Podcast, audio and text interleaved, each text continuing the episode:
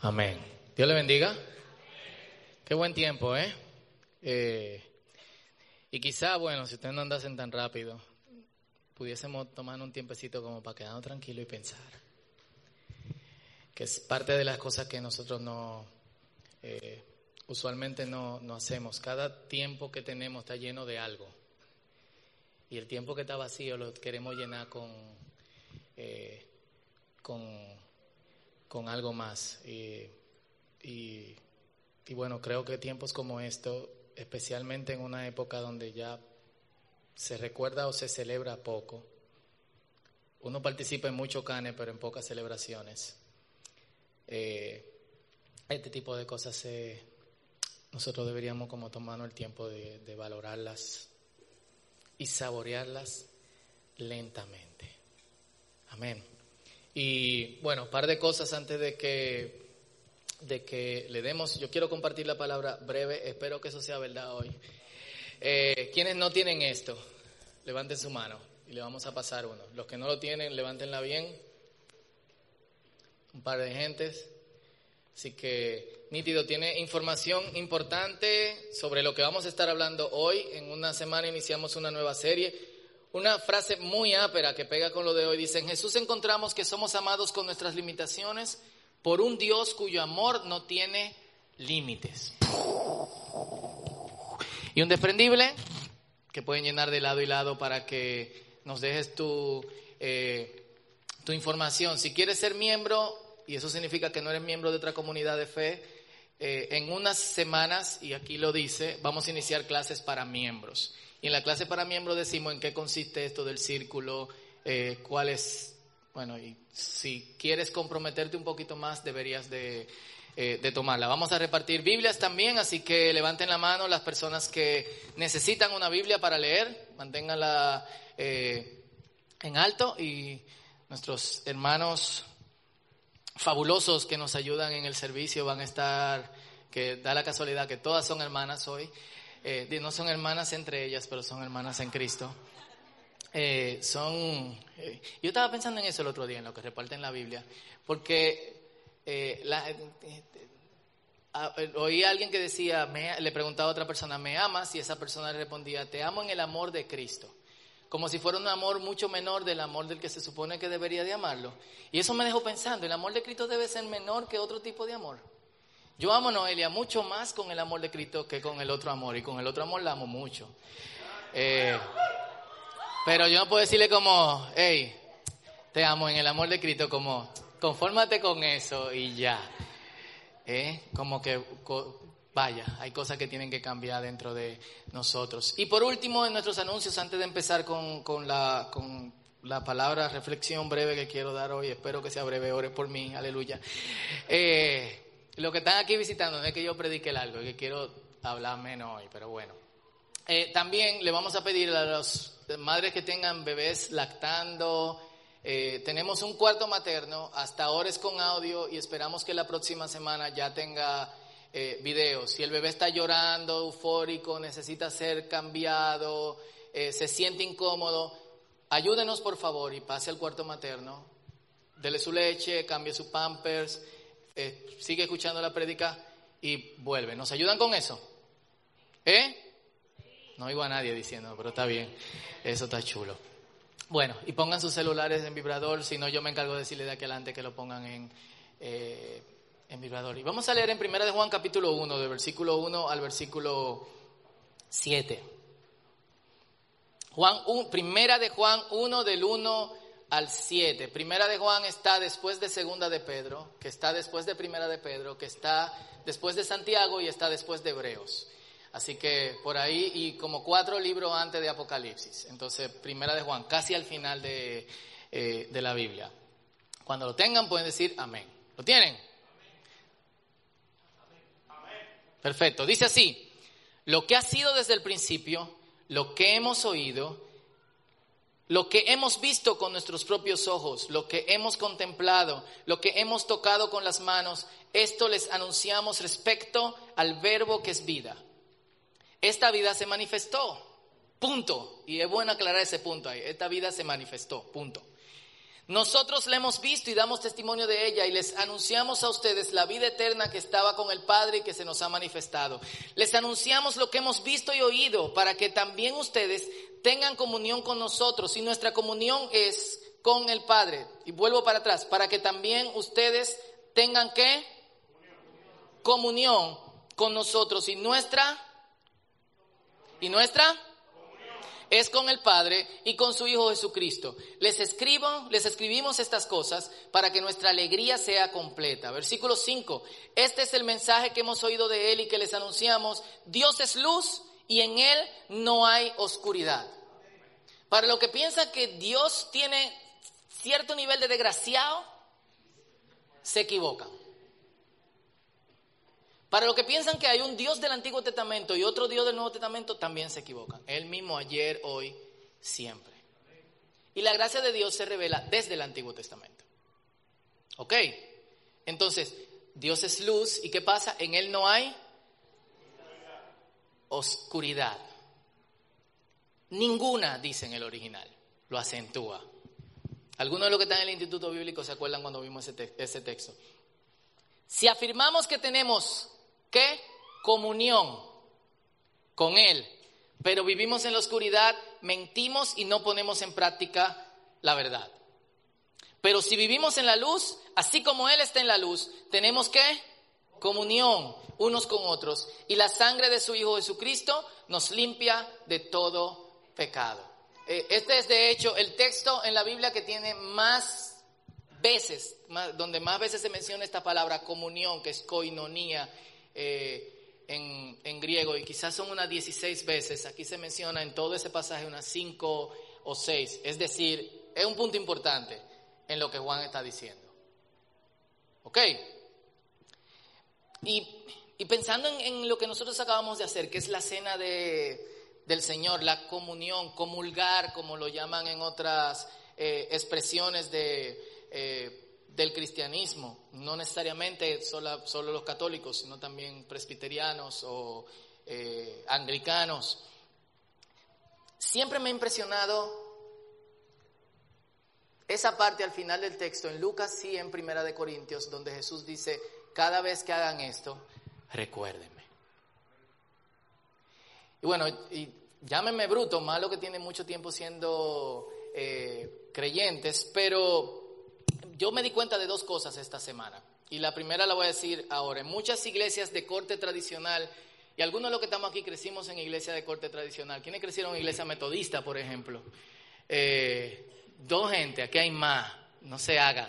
O pentecostal, ¿eh? o anglicanos, o hermanos libres, o qué sé yo, bueno, ¿eh? católico. Lo que, las iglesias se cantaban himnos.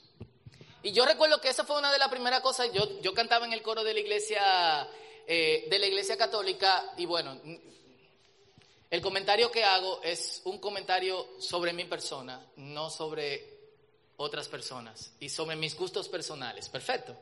Para que no digan que estoy criticando otras. Pero yo cantaba en el coro y a mí, de hecho, una de las cosas que me gustaban más de los evangélicos versus los católicos era que yo eh, veía, notaba la diferencia que había entre la forma de cantar de los coritos, luchó Jacob con el ángel de Jehová, en la lucha se decía, versus el gloria, gloria, aleluya. Cristo dijo que si ahora tu consuelo encontrarás. Y yo como que, wow, pero vamos a hacer cosas como lo evangélico. Y cuando pasé al bando eh, evangélico, Disfruté muchísimo los coritos de los domingos, pero en la semana había culto de oración y dicen, abran sus himnarios en el himno ciento, tararara. Y yo, ok, ¿qué himnario? Ah, eso que está al frente, lo jalo. Y cantemos. Adivinen qué cantaron de primero. Gloria, gloria, aleluya. Gloria. Y yo fue como, wow. Y bueno, en las iglesias de corte tradicional, nosotros crecimos cantando himnos. Eso era lo que nosotros cantábamos. Y, tengo que decir que los himnos tienen una riqueza literaria, poética y de contenido que supera a muchas de las cosas que nosotros cantamos hoy. Full. Pero por, por esa cuestión de que unos muchachos eh, le parecían como tan letárgicos, a veces no le ponía atención a las letras. y hay himnos para ocasiones específicas. Eh, hay himnos para funerales, como allí no habrá tribulación, que me atribula profundamente, ¿eh? como allí no habrá tribulación. Es como, wow, o sea, cántenlo con ánimo, no sé. Eh, hay himnos para los bautizos. Gladys, ¿qué fue? hay himnos para los bautizos. ¿Quién se acuerda del himno de los hay niños para la presentación de los niños, hay himnos para la Santa Cena. Y siempre que teníamos Santa Cena, cantábamos un himno que se llama Yo me acuerdo.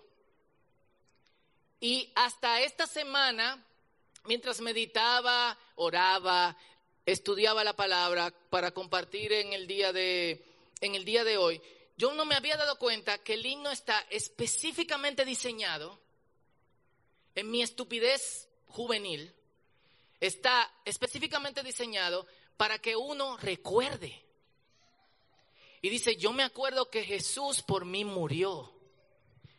En la cruz y en el Calvario Él sufrió. Yo me acuerdo que Él sufrió, su espíritu entregó, pues por mí el Señor murió. Yo me acuerdo que Jesús pagó por mí mi gran deuda y hoy estoy libre aquí.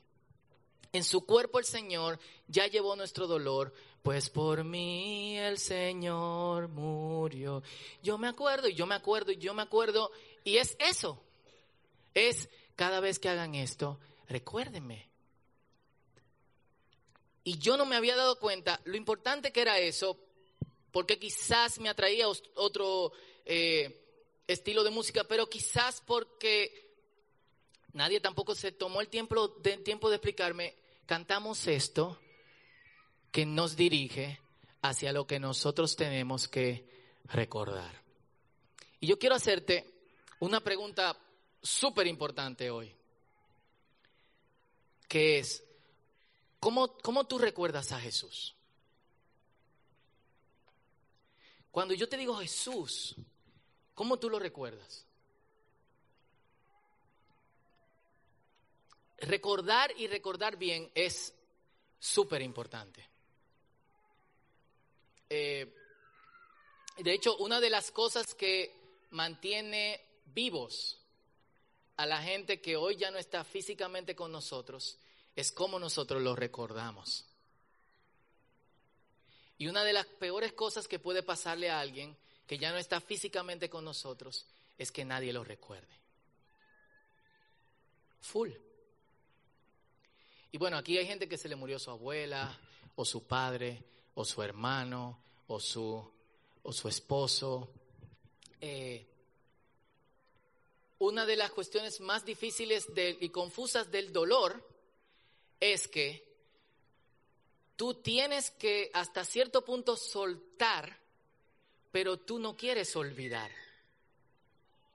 Tú quieres seguir recordando. Y parte del proceso del dolor es alejarte de ciertos lugares, no hacer ciertas cosas, no hablar de otras eh, cuestiones, pero y yo he estado en muchísimos funerales, lamentablemente, por mi, eh, por mi oficio como, como pastor, y en muchas ocasiones hay gente que, yo he estado en funerales que parece que todo el mundo está celebrando que esa persona se murió.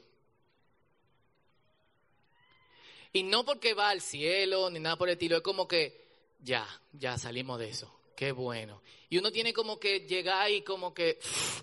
Y he estado en funerales donde el recuerdo de esa persona trae un tono como de tanta alegría. Hace, hace unos meses murió una amiga querida y la madre de unos buenos amigos de Pololo, mío, de, eh, de, de, Noelia, de otros. Eh, y me tocó dirigir a la familia en este tiempo eh, de, dolor. Y una de las cosas que yo hago es esto, ¿cómo, ¿cómo lo recordamos? Porque esto es lo que lo mantiene vivo. Y obviamente todo el mundo estaba llorando y era pila de fuerte todo el ambiente y se paró, se paró el hijo que peculiar. Tipo, y dijo, yo quiero que sepan aquí cómo es que yo voy a recordar a mami. Porque mami es una mujer loca. Y yo quiero recordar a mi mamá así, loca. Y yo recuerdo una vez que había, nosotros estábamos en el colegio dominico americano y, había un Halloween. Pero aquí no se celebra Halloween, entonces mi mamá no estaba segura de cuándo era que se celebraba Halloween en el, eh, en el colegio y nos, nos levantamos todito y a mami me disfrazó de Hall, a fulanita la, disfrazó de Hada, al otro lo disfrazó de lo, de lo otro y nosotros no, mami, que no es hoy, es el jueves. Eh, mami, no, no, no, no, no es hoy, yo estoy segura que es hoy. Y nos llevó a todito, yo disfrazado de Hall, mi hermanita de princesita y entramos al curso y cuando abrió la puerta, mami, todos estaban en uniforme y yo con mi careta de hall. Ya ustedes saben cómo, que, cómo cambió todo el ambiente funerario, pero toda la forma en que se le recordó era esta persona peculiar, a veces volá, pero que traía alegría y centraba de alguna u otra forma su familia. Y es bueno tener ese tipo de, de, recuerdos. Si no me juzguen, a mí me gusta mucho eh, Fran, Sinatra. Eh, no me jodo, alguno de ustedes gusta el dembow, yo no digo nada. Eh,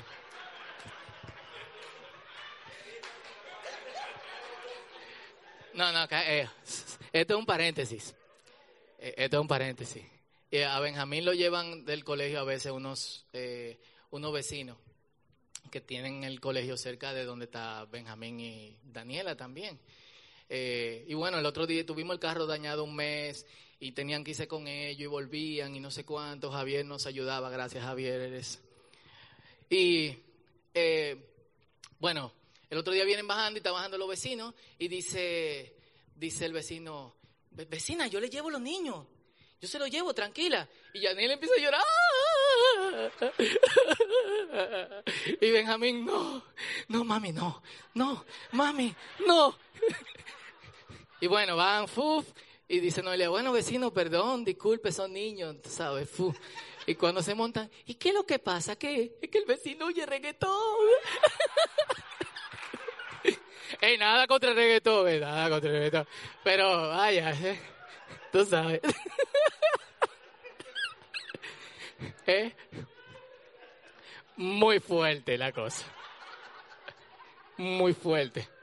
Bueno, volvamos a esto, señores. Recuerden, eh, y bueno, Fran tiene una canción que se llama I'll Be Seeing You. Que dice, yo voy a estar, te voy a estar observando. Y el otro día yo lo estaba escuchando y decía, yo, te, yo voy a estar recordándote o, te estaré mirando en cada día de verano amoroso, en cada cosa que es brillante y alegre. Yo siempre pienso en ti así. Y yo me quedé en esa frase, I always think of you that way. Me quedé como, wow. Este tipo está haciendo el ejercicio de recordar a una persona amada en todo lo que ve. Y me confrontó con respecto a mi relación con Dios. Y si yo veo a Dios en cada cosa con la que me topo, Y por eso una buena pregunta hoy es, ¿cómo recuerdas a Jesús? ¿Lo recuerdas? ¿Haces el esfuerzo de recordar a este tipo, la persona más brillante e inteligente que caminó sobre la tierra, quien sostiene el universo y quien pagó por nosotros algo que nosotros no hubiésemos podido pagar? ¿Cómo recuerdas a Jesús? Y una de las cosas más áperas de este evento, del Recuérdeme, Hebreos capítulo 10, versículo 3 dice que cada vez que se hacían los sacrificios anuales, los judíos llaman a esto Yom Kippur, el día de, la eh, expiación. Y cada año la gente recordaba sus pecados. Con Jesús, cada vez que recordamos su sacrificio. En la cena del Señor recordamos su gracia.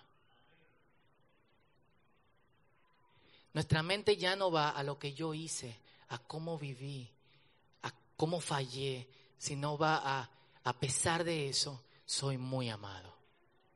¿Cómo recuerdas a Jesús? Yo lo recuerdo como alguien que me ama demasiado. A veces me da vergüenza mirarlo. Porque muchas veces mi vida no corresponde con todo el amor que Él me da.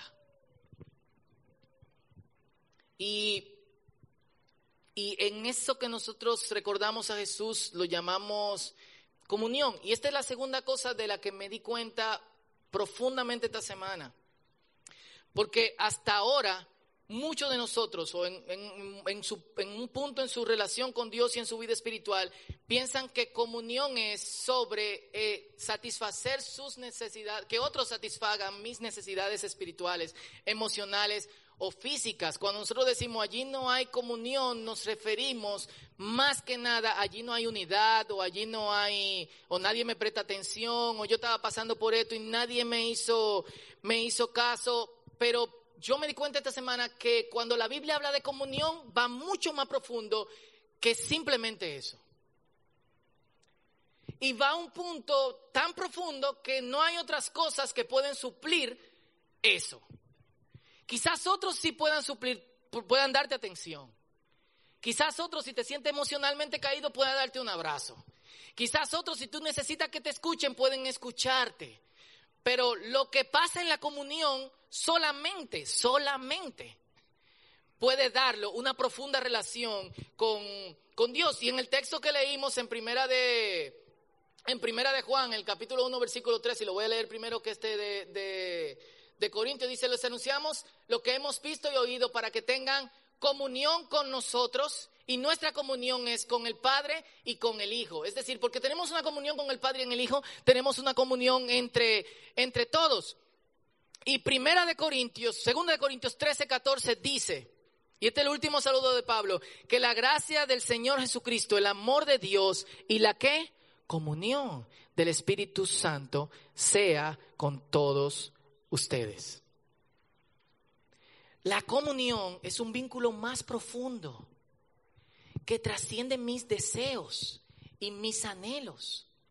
Y es un vínculo que lo suple no ni mi deseo ni mis anhelos, valga la redundancia, sino el Espíritu de Dios.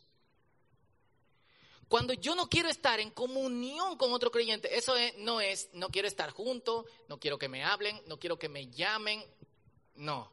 Es cuando yo no quiero participar en una experiencia de comunión, que es muy diferente a una experiencia comunitaria. Y lo repito, comunión es diferente a comunitario. Entonces hay un fallo profundo en mi relación con el Espíritu de Dios. Y es la comunión que crea el vínculo que hace que yo desee orar con otros creyentes, orar por otros creyentes. Es la comunión que dice, yo y otros creyentes tenemos algo en común, yo quiero estar con ellos. Pero ¿por qué yo quiero estar con ellos? Y yo he dicho varias veces, esto sobrepasa mis deseos y mis anhelos y quiero que presten mucha atención ¿Por qué yo quiero estar con ellos? Porque lo que pasa en la comunión es lo que explota este mundo. Si trascienden mis necesidades y si trascienden mis anhelos, esto también va a tener un efecto diferente en mí y en otros y en quienes me rodean. Full. Yo esta mañana estaba leyendo, si tú quieres ver al diablo en pánico, ora. Y si tú quieres ver al diablo huyendo, ora con otros creyentes. Y si nos preguntamos, ¿por qué no pasa entre nosotros lo que pasaba en la primera iglesia? Que Pedro le decía a un cojo y le decía, hey, yo no tengo ni plata ni oro, estoy en olla manín, pero lo que tengo te doy. Levántate en el nombre de Jesús. Y el cojo salía bailando. Y lo, todo el mundo era como, wow, este no estaba cojo. Alguien lo grabó y dijo, miren, el cojo que estaba en el templo es un tiguerazo, no está cojo nada. Eh, otra persona dijo, no, yo grabé el momento en que el tipo fue, eh, fue sanado y llevaron a Pedro y llevaron a Juan. ¿Qué, ¿Qué pasaba? ¿Qué había? La iglesia, eso no era solamente el resultado de la oración de Pedro o de Juan. Era el resultado de toda la iglesia. Si leemos en ese capítulo, es el capítulo 5, al final dice, que cuando Pedro y Juan lo soltaron, porque intentaron callarlo, es como, no sigan haciendo, no sigan sanando cojo en el nombre de Jesús, por favor, no hagan eso. Ni sigan hablando de Jesús. Yo dijeron, tenemos que obedecer primero a, Dios antes que a los, a los hombres. Cuando ellos llegaron, la iglesia se sorprendió y se animó de lo que estaban haciendo. Nadie dijo, Señor, ¿por qué tú haces eso con Pedro y no lo haces conmigo? ¿Y por qué tú Juan y a mí no?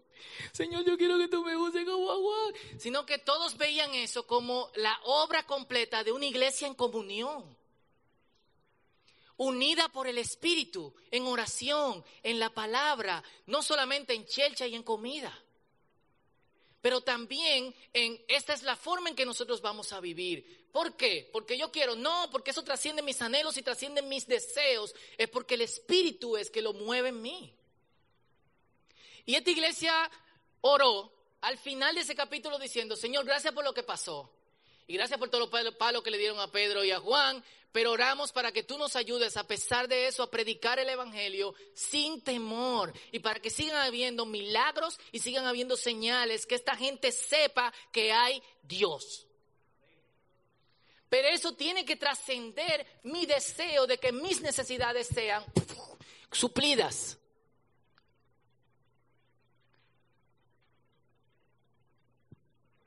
Mi deseo tiene que estar conectado con el que yo quiero que Dios haga algo. Y lo que yo quiero que Dios haga es su voluntad. Porque Dios quiere sanar. Dios quiere restaurar. Jesús equipó a los discípulos y le dijo, ustedes van a hacer cosas más grandes que yo. Pero no dijo él, no dijo tú, no dijo aquel. Dijo, ¿qué dijo? Ustedes. Cuando Jesús le dejó una oración a los discípulos, no le dijo, cuando oren, oren, Padre mío que estás en los cielos, santificado sea tu nombre, venga a mí tu reino, hágase tu voluntad en la tierra como en el cielo, dame hoy mi pan de cada día. ¿Qué dice? Padre nuestro, que estás en el cielo, santificado sea tu nombre. ¿Venga quién? Cuando Él envió, los envió en grupos. Y cuando él dijo que hagamos esto de la comunión, dijo, cada vez que ustedes hagan esto, háganlo recordándome. Y yo me friqué esta semana leyendo eso. Porque yo dije, a mí me encanta la comunidad y me gusta estar con otros creyentes, pero el nivel de compromiso que tiene la comunión del Espíritu es importante.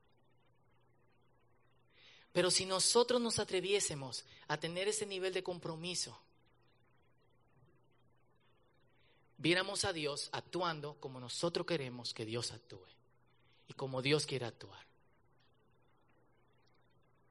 Y esto es lo que dice la palabra, cuando haya dos o más poniéndose de acuerdo sobre algo, yo estoy en medio de ellos y le voy a responder. La oración de muchos es más poderosa que la oración de uno solo. ¿Y quién no quiere que Dios le responda? ¿Mm? Perdón, se durmieron. ¿Quién no quiere que Dios le responda? Perdón, a nadie quiere que Dios le responda, qué chulo. Y, ¿eh? ah, perdón. ¿Quién quiere que Dios le responda?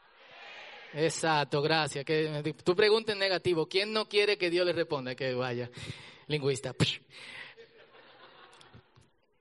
Y es el resultado de esta comunión. Sanidad, liberación, transformación. Yo quiero eso. Pero yo no tengo la capacidad personal de llegar a ese punto. Por eso la comunión la da el Espíritu. Tú lo quieres ver. Pero ¿cuánta lucha tú estás cogiendo? ¿Cuánto compromiso tú no tienes? ¿Cuántas cosas no te invaden y afectan tu mente? Pero es el Espíritu que nos invita y nos da esta comunión. Y si el Espíritu nos invita y nos da, Él respalda. Full. Y en el formato de vida que nosotros tenemos hoy,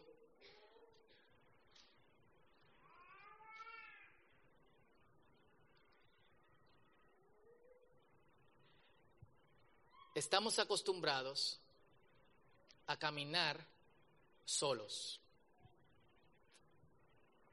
casi toda la vida.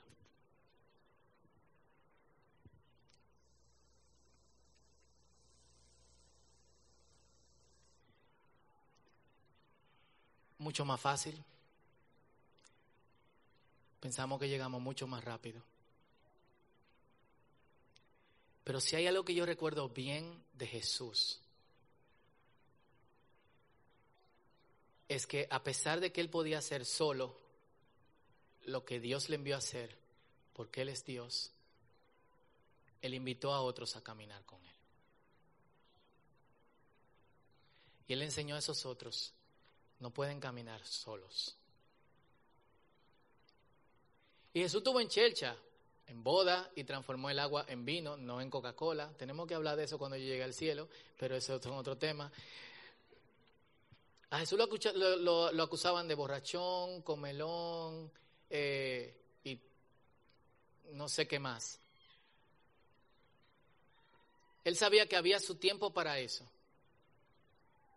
Pero sobre todo él sabía que es mucho más poderoso Dios actuando en muchos que en uno solo.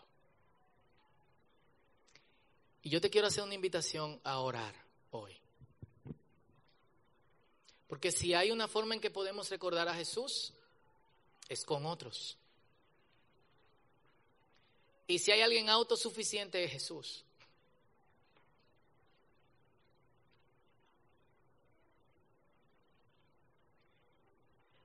Y el motivo de esta oración es porque la comunión presenta resistencia. Nosotros presentamos una resistencia hacia la comunión.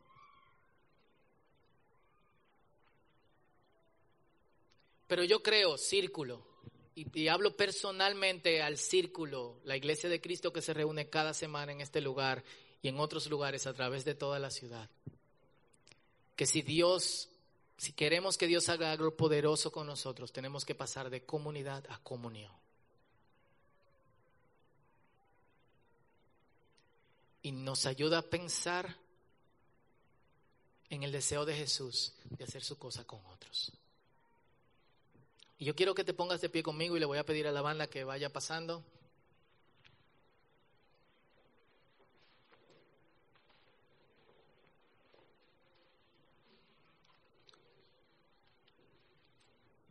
Y tú pienses, ¿qué resistencias hay dentro de mí a esta comunión que el Espíritu quiere?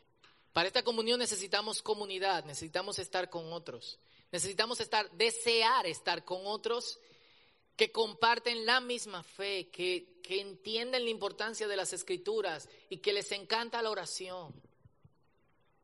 Eso tiene que pasar. Pero también yo debo desear estar con ellos para orar juntos, para ayunar juntos, para estudiar las escrituras juntos. Y lo que puede pasar, nosotros nos sorprenderíamos full con lo que va a pasar cuando hagamos eso.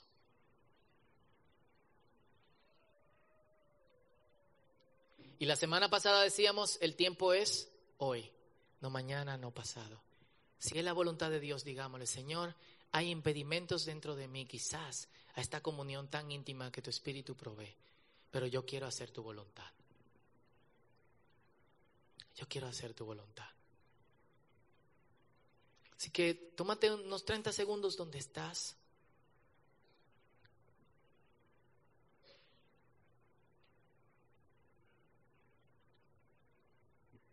Piensa en qué cosas impedirían en ti que tú quisieses o impedirían que tú quisieses esta comunión mucho más íntima con Dios, que obviamente terminará en una comunión más íntima con su gente. Y vamos a orar juntos y vamos a pedir el Espíritu de Dios que nos dé esa comunión. Tenemos el amor del Padre. ¿Cuántos se sienten amados por Dios? Hoy recordamos la gracia de Jesús. ¿Cuántos aprecian y alaban a Cristo por esta gracia? Amén. Necesitamos la comunión del Espíritu. Este tu tiempo con Dios.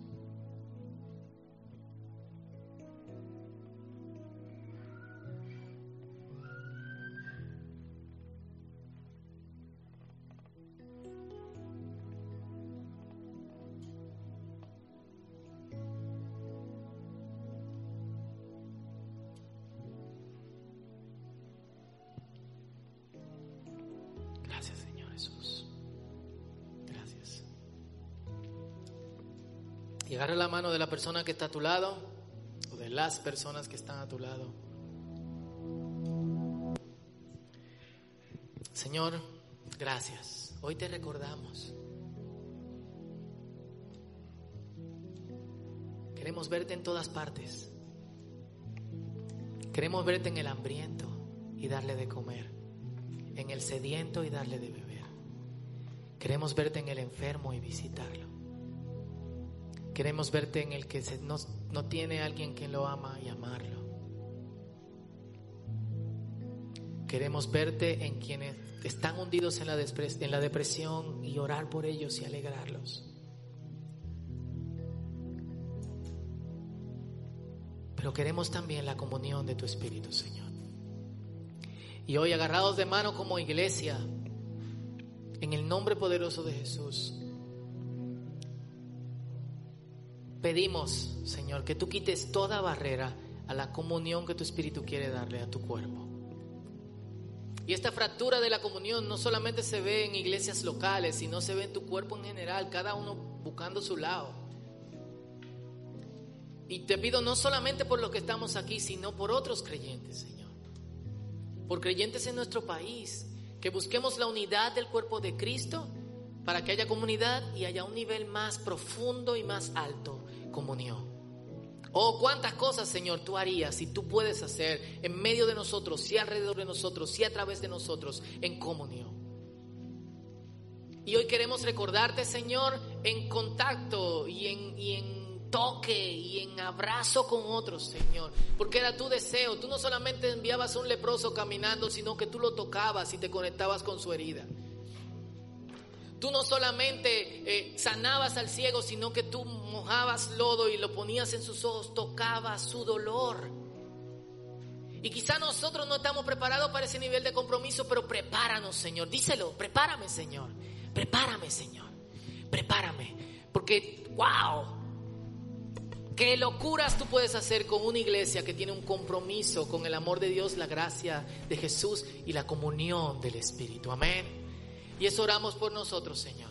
Es un proceso, ayúdanos que ese proceso, Enrique, hoy, arranque hoy, porque hoy es el día apropiado. Toda gloria, toda honra y todo el honor es para ti, Señor. En el nombre de Jesús.